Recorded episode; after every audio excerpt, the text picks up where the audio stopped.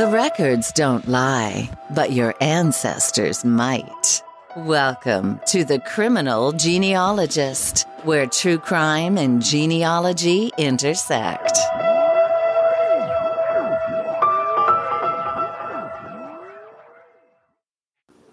Welcome back, my criminal genies, to season two of the Criminal Genealogist podcast. What started as an idea in 2020 evolved into this podcast and finally happened in 2021. And since I know I have a few listeners, I came back for season two.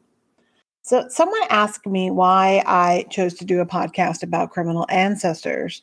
Well, when I decided to switch careers and turn my 25 years of genealogy research experience into a professional gig, I wanted to find a niche that really suited me. Obviously, traditional genealogy research covers all areas, and you need to know how to research all kinds of records. But it's also good to have an area that you can specialize in. As a true crime fan and having a legal background, it seemed a natural fit to focus on criminal records. I also love probate records, but that's just not as exciting to talk about. I hope you enjoy this season and would love your support by following the podcast on Facebook, Twitter, and giving us a review on Apple Podcast. And then let your friends know about the podcast because sharing is caring. All right, let's get started. Today's episode is about Michael Mike Globenfelt, who I found when I was researching for a client whose ancestor has the same surname. His mugshot popped up, and I felt like it was a sign that I was supposed to research him. Good thing I did because he started making news as a young boy and continued to be in the paper for less than savory behavior. Before we dive into his criminal acts, let's learn a little more about Mike and his family. Michael Mike Globenfeld was born in February of 1890 or 1892 in Baltimore, Maryland, to parents Louis Globenfeld and Anna Annie Redner. Now, some records state he was born in 1890, which better aligns with the ages stated in newspapers. But the Maryland Birth Registry shows that Louis and Anna had a child born on February 2nd, 1892, which may or may not be him. Now, according to the JewishGen Online Burial Registry, his Hebrew name was Malik Leib.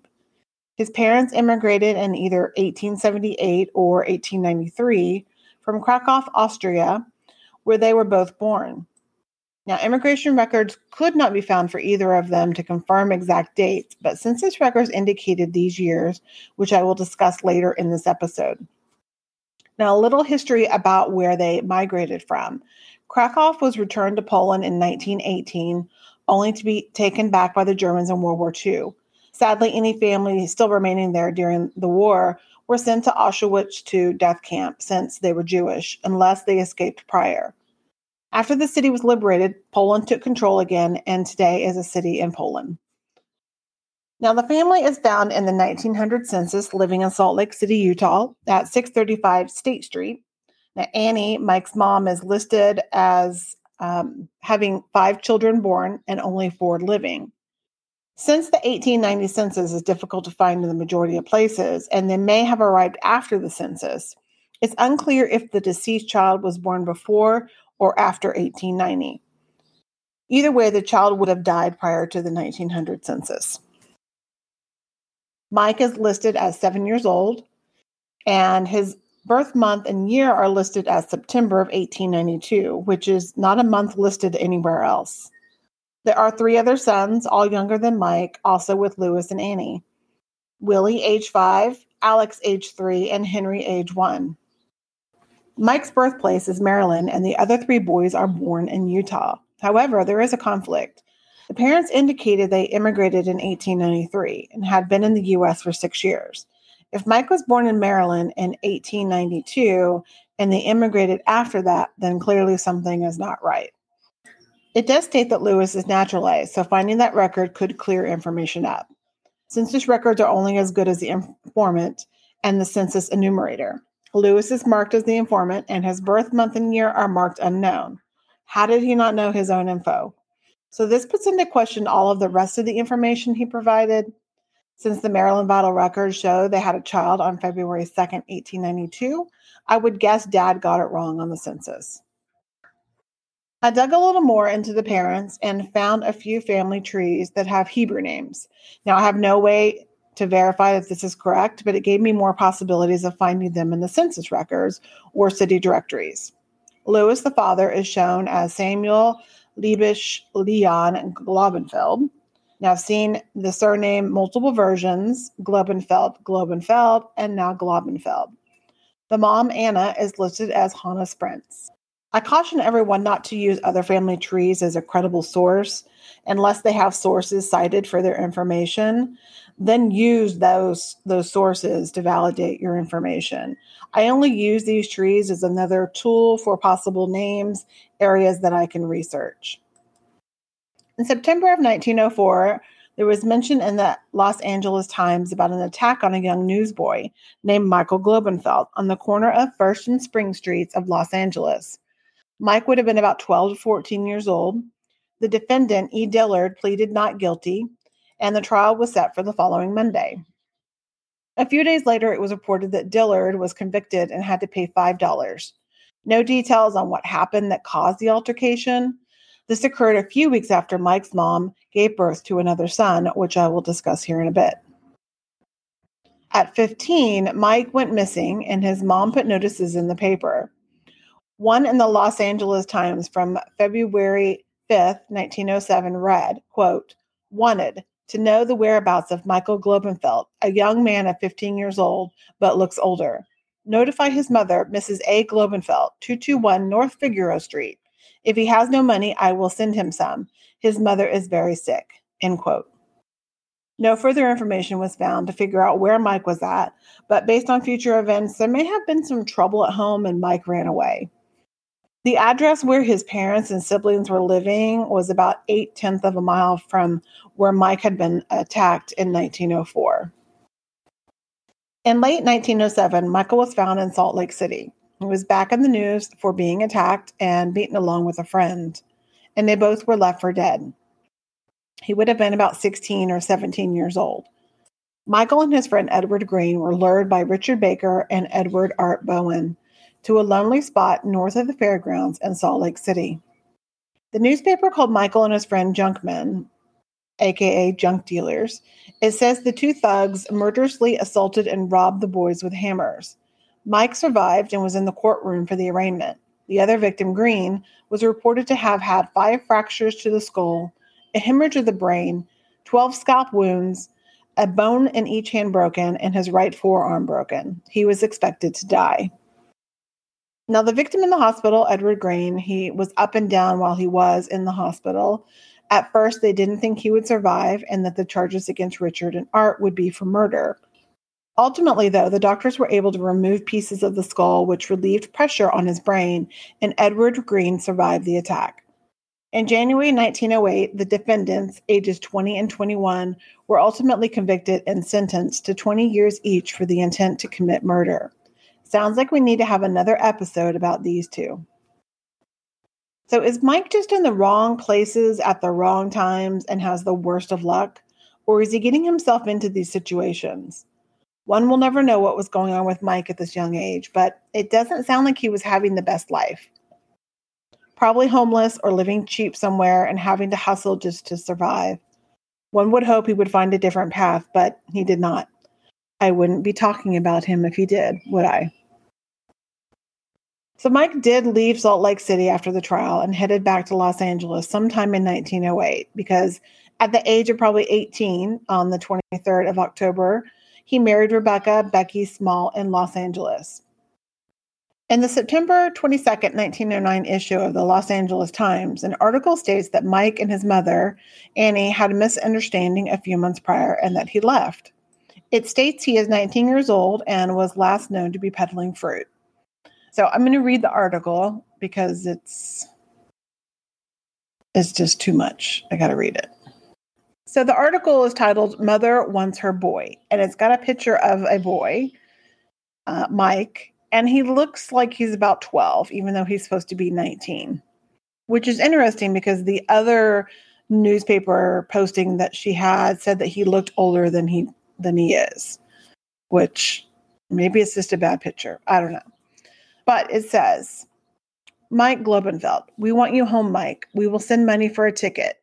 If you see this message, Mike Globenfeld, go home to your mother. She is waiting and watching for you.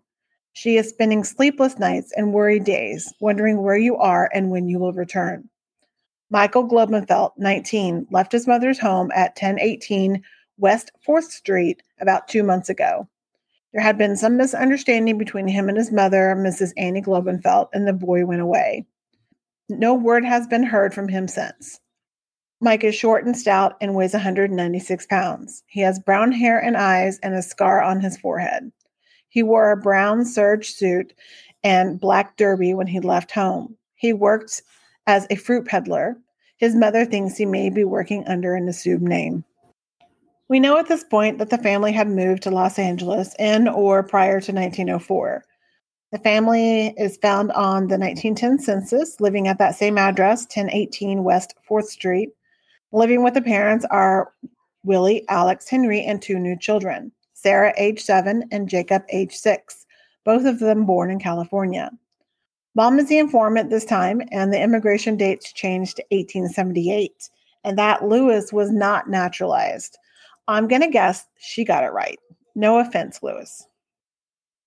Mike is not living with the family in 1910, and based on his age from the previous census, he would have been about 17. Now, if we base it on the 1890 birth date and various newspaper articles, then he would be 20. So he's found living in Los Angeles as well at 128B South Treatment Street with his wife, Rebecca, and their six month old Henry. Of note, it states on the census that Rebecca was born in Austria and immigrated in 1898. Mike is listed as 21 and a fruit peddler. Rebecca is 27.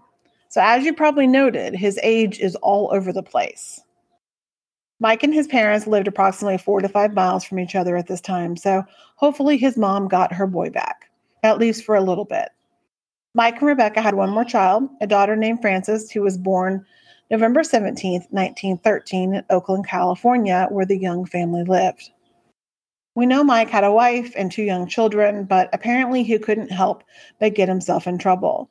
He spent several years without being in the paper and seemingly without drama, but in 1916, that changed. Around June of that year, Mike deserted his wife and family and took $3,000, leaving her and the two small children destitute.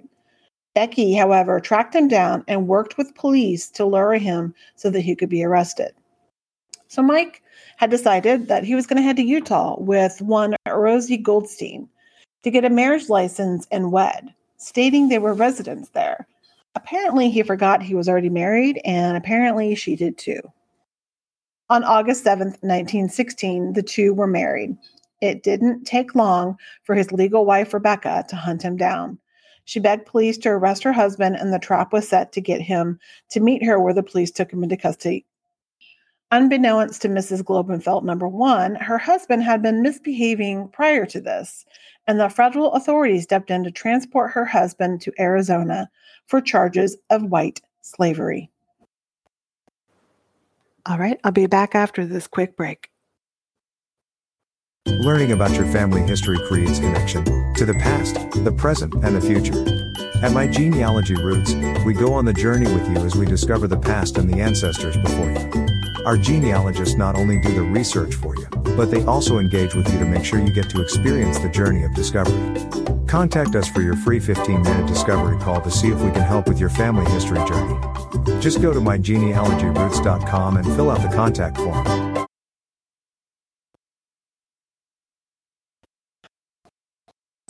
Mr. Mike Globenfelt, who had an alias of Henry Kahn, had got himself into quite the quandary. Yes, before the break, I said he was being accused for committing white slavery by federal agents. What the heck is that? Google was my friend on this one. According to Wikipedia, the White Slave Traffic Act, also called the Mann Act, is a United States federal law passed on June 25, 1910. It's named after Congressman James Robert Mann of Illinois. So, what does that mean? On the Cornell Law site, website, it states that, quote, the Mann Act, also known as the White Slave Traffic Act of 1910, is a federal law that criminalizes the transportation of any woman or girl for the purpose of prostitution or debauchery or any other immoral purpose, end quote.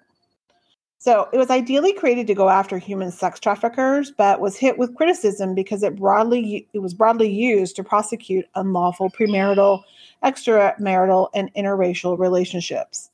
The law was never repealed, but was amended in 1978 to address child pornography, and again in 1986 to address the quote any other immoral purpose phrase, and change it to any sexual activity for which any person can be charged with a criminal offense.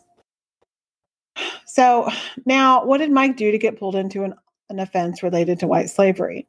According to the Daily Herald's reporting from August 17, 1916, quote, it is alleged by federal officials that in February of this year, he took another woman, Ida Cook, from Los Angeles to Douglas, Arizona for immoral purposes, thereby violating the Mann White Slave Act. So Becky, wife number one, pleaded with Special Agent Leon Bone not to take her husband to Arizona, but the case was already in the hands of the federal authorities. She just wanted him punished for the abandonment and bigamy, but got much more than she bargained for. Moving forward to November of 1916, Mike was tried for his crimes against the Mann Act. The reporting from Arizona Daily Star indicates that Mike first met Mrs. Ida Cook and her aunt, Mrs. Cole, when the two flagged him down, mistaking his vehicle for a jitney. Now, a jitney is a bus or other vehicle carrying passengers for a low fare. He agreed to take them to where they wished, and Mrs. Cook sat in the front seat with him. On a later trip, they had, were going to Arizona. Mike stated that the two flirted and that she kissed him. He testified he in no way influenced her to make the trip and that he had gone to Douglas, Arizona to sell walnuts. Now, after they arrived, he did admit that they had relations. He denies, though, that he had anything to do with her entering the red light district in the area and actually tried to convince her to go back to her husband in Kingman, Arizona. Mrs. Cook stated otherwise, testifying that he took her to Douglas under the impression that he was single and tried to prevent her from going back to her husband. In the courtroom during this was Mrs. Globenfelt, aka Becky, and their two small children. She testified on his behalf and stated that Mrs. Cook wouldn't leave her husband alone and that she had admitted to going to Douglas voluntarily. A few days later, Mike was found guilty of violating the Mann Act on all eight counts against him and was sentenced to two years. He was sent to McNeil Island, a federal penitentiary in Washington state. He was prisoner number 2808, and his intake record gives a description of Mike and states that his age was 26. His height is five two and a half, and that he's about 180 pounds. He had medium dark brown hair, medium complexion, brown eyes, and his left pupil was larger than his right. He had gold crowns on some of his lower teeth, several scars, and that his right middle finger had the tip amputated. Another important finding on his intake register is his birth date. So it states that he was born in Baltimore, Maryland on the 28th of February, 1890. Now, this is the first record stating a birth year of 1890, and it helps provide evidence toward that being the correct date. So perhaps the child born on February 2nd, 1892, was the child who didn't survive. His parents are listed on the form as living, and his father's name and address as Louis Globenfelt at 1473 East 23rd Street in Los Angeles. So, interestingly, Mike is listed as married, and his wife's name and address was Becky Globenfelt, 1402 East 23rd Street in Los Angeles, so not very far from his parents. Uh, we're not sure what happened to his quote unquote marriage to Rosie Goldstein at this point, Mrs. Globenfelt number two. But apparently, Becky was sticking by him, or Mike just put her name down because he didn't know. So while he was in prison at McNeil, his World War I draft registration was completed, and it also indicates that his birthday was February 28, 1890. Now, it's important to note who the informant would have been for these records, and he would have been the informant for this and likely for the prison intake as well. His address is listed as McNeil Island Prison. Mike was discharged from McNeil Island on July 5, 1918. So, what happened to the bigamy charges, you ask? Good question. The Salt Lake Herald Republican reported on December 2nd, 1916, that Mike had been convicted of bigamy. It says he testified he thought polygamy was still legal in Utah. He was brought to Los Angeles for the trial. Um, I couldn't find any other information on how long he was sentenced. Since he was already in prison, perhaps it was time served or concurrent with his current sentence. Unfortunately, Mike didn't stay out of trouble and has a long rap sheet. I'll do a quick snapshot of those crimes before I talk about another major crime that landed him in Leavenworth. The records of the Bureau of Prisons inmate file for Mike contains a document from the State Department of Public Safety out of Lansing, Michigan, to the police department in Pontiac, Michigan, dated 21st of February 1930. It lists known crimes for Mike as Mike Globenfelt and under the name Mike Redner, which is his mom's maiden name. His prisoner number in Michigan was 3039. In 1919, three years after his sentence for white slavery, he was arrested for embezzlement in Oakland, California, but the case was dismissed. In the same month, he has a charge in Los Angeles for failure to provide. Comments state that uh, it was released, so I'm not sure what that means. Um, in June of 1922, he was arrested for writing bad checks in Fresno, California, and his sentence appears to be that he was sent to a state hospital in Stockton, California for drug cure.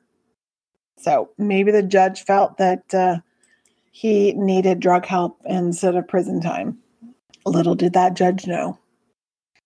So at the end of 1924, he was in Los Angeles and got into trouble, which I'll go into in a bit. But let's move forward to 1926, where he was in Portland, Oregon, and arrested for vagrancy. No word on the disposition. They probably let him go. In 1928, he was in Toledo, Ohio, and was arrested for suspicion. No word on the on the disposition, and no clear answer on what they thought he was suspicious of. In 1930, he was now in Michigan. Boy, he sure does move around a lot. And This time he was using the name Mike Redner and was arrested in Saginaw on charges for false pretenses, uh, grand larceny of diamond rings. He was ultimately discharged and settled out of court. In that same month, he was he has charges in Pontiac, Michigan for grand larceny and violation of the U.S. narcotic law, which brings me back to 1924. So, going back to 1924, he was arrested in Los Angeles for violation of the Harrison Act and was sentenced to three counts at Leavenworth Federal Penitentiary in Kansas. The Harrison Act was passed by Congress in 1914, which banned opioids and cocaine. Alcohol prohibition laws quickly followed. Mike was received on December 7, 1924, into Leavenworth, inmate number 22200 and he was sentenced to 18 months. He was eligible for parole on May 20th, 1925, but he wasn't released until February 18th, 1926. One of the letters in his inmate file was a response to a request for his criminal file from the Federal Bureau of Investigations, and the request was from Leavenworth. It's dated April 7th, 1925, and it gives information on what Mike's crimes were at that time that the FBI had on file. And what's interesting about this is that it is signed by the director of the FBI, J. Edgar Hoover. Now that's pretty cool. Also listed on his intake form was his personal information. He listed that he was 33 years old and married with three children, two boys and one girl, which at this point we only know that he has two children. So I'm not sure when or where this third child appeared, which would be another boy.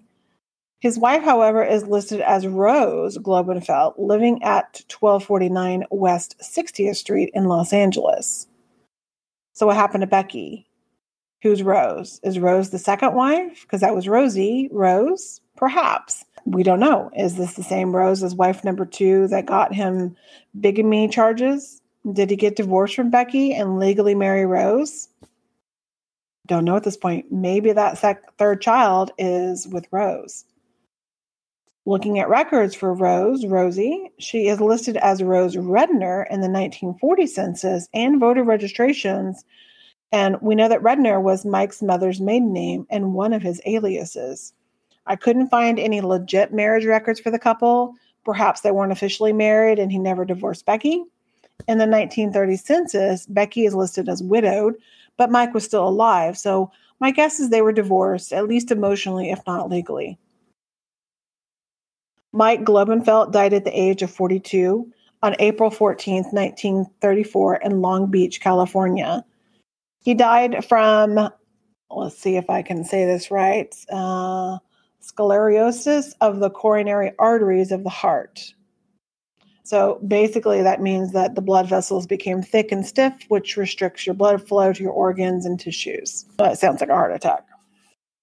His wife Rose was the informant on his death certificate. And this is also something that's really important to look at when reviewing a death certificate. The informant may or may not be someone who should know all the pertinent facts about the deceased. As his wife, she would have firsthand knowledge about his information, such as birth date, birth location, etc. However, on the certificate, it only has a birth year and it says unknown for his birth month and day. This seems odd that she wouldn't know this, especially when she knew his parents' names and their birthplaces. It's possible that she did know and indicated that information, but the person writing it up didn't capture it. The certificate indicates that Mike was in the produce market for the previous 20 years.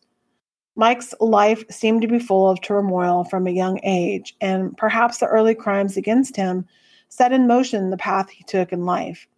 His two known children, Henry and Frances, lived until 1999 and 1988, respectively. Sadly, they probably didn't get to know their dad during his lifetime and were 25 and 21 when he died. Until next time, my criminal genies, remember the records don't lie, but your ancestors might.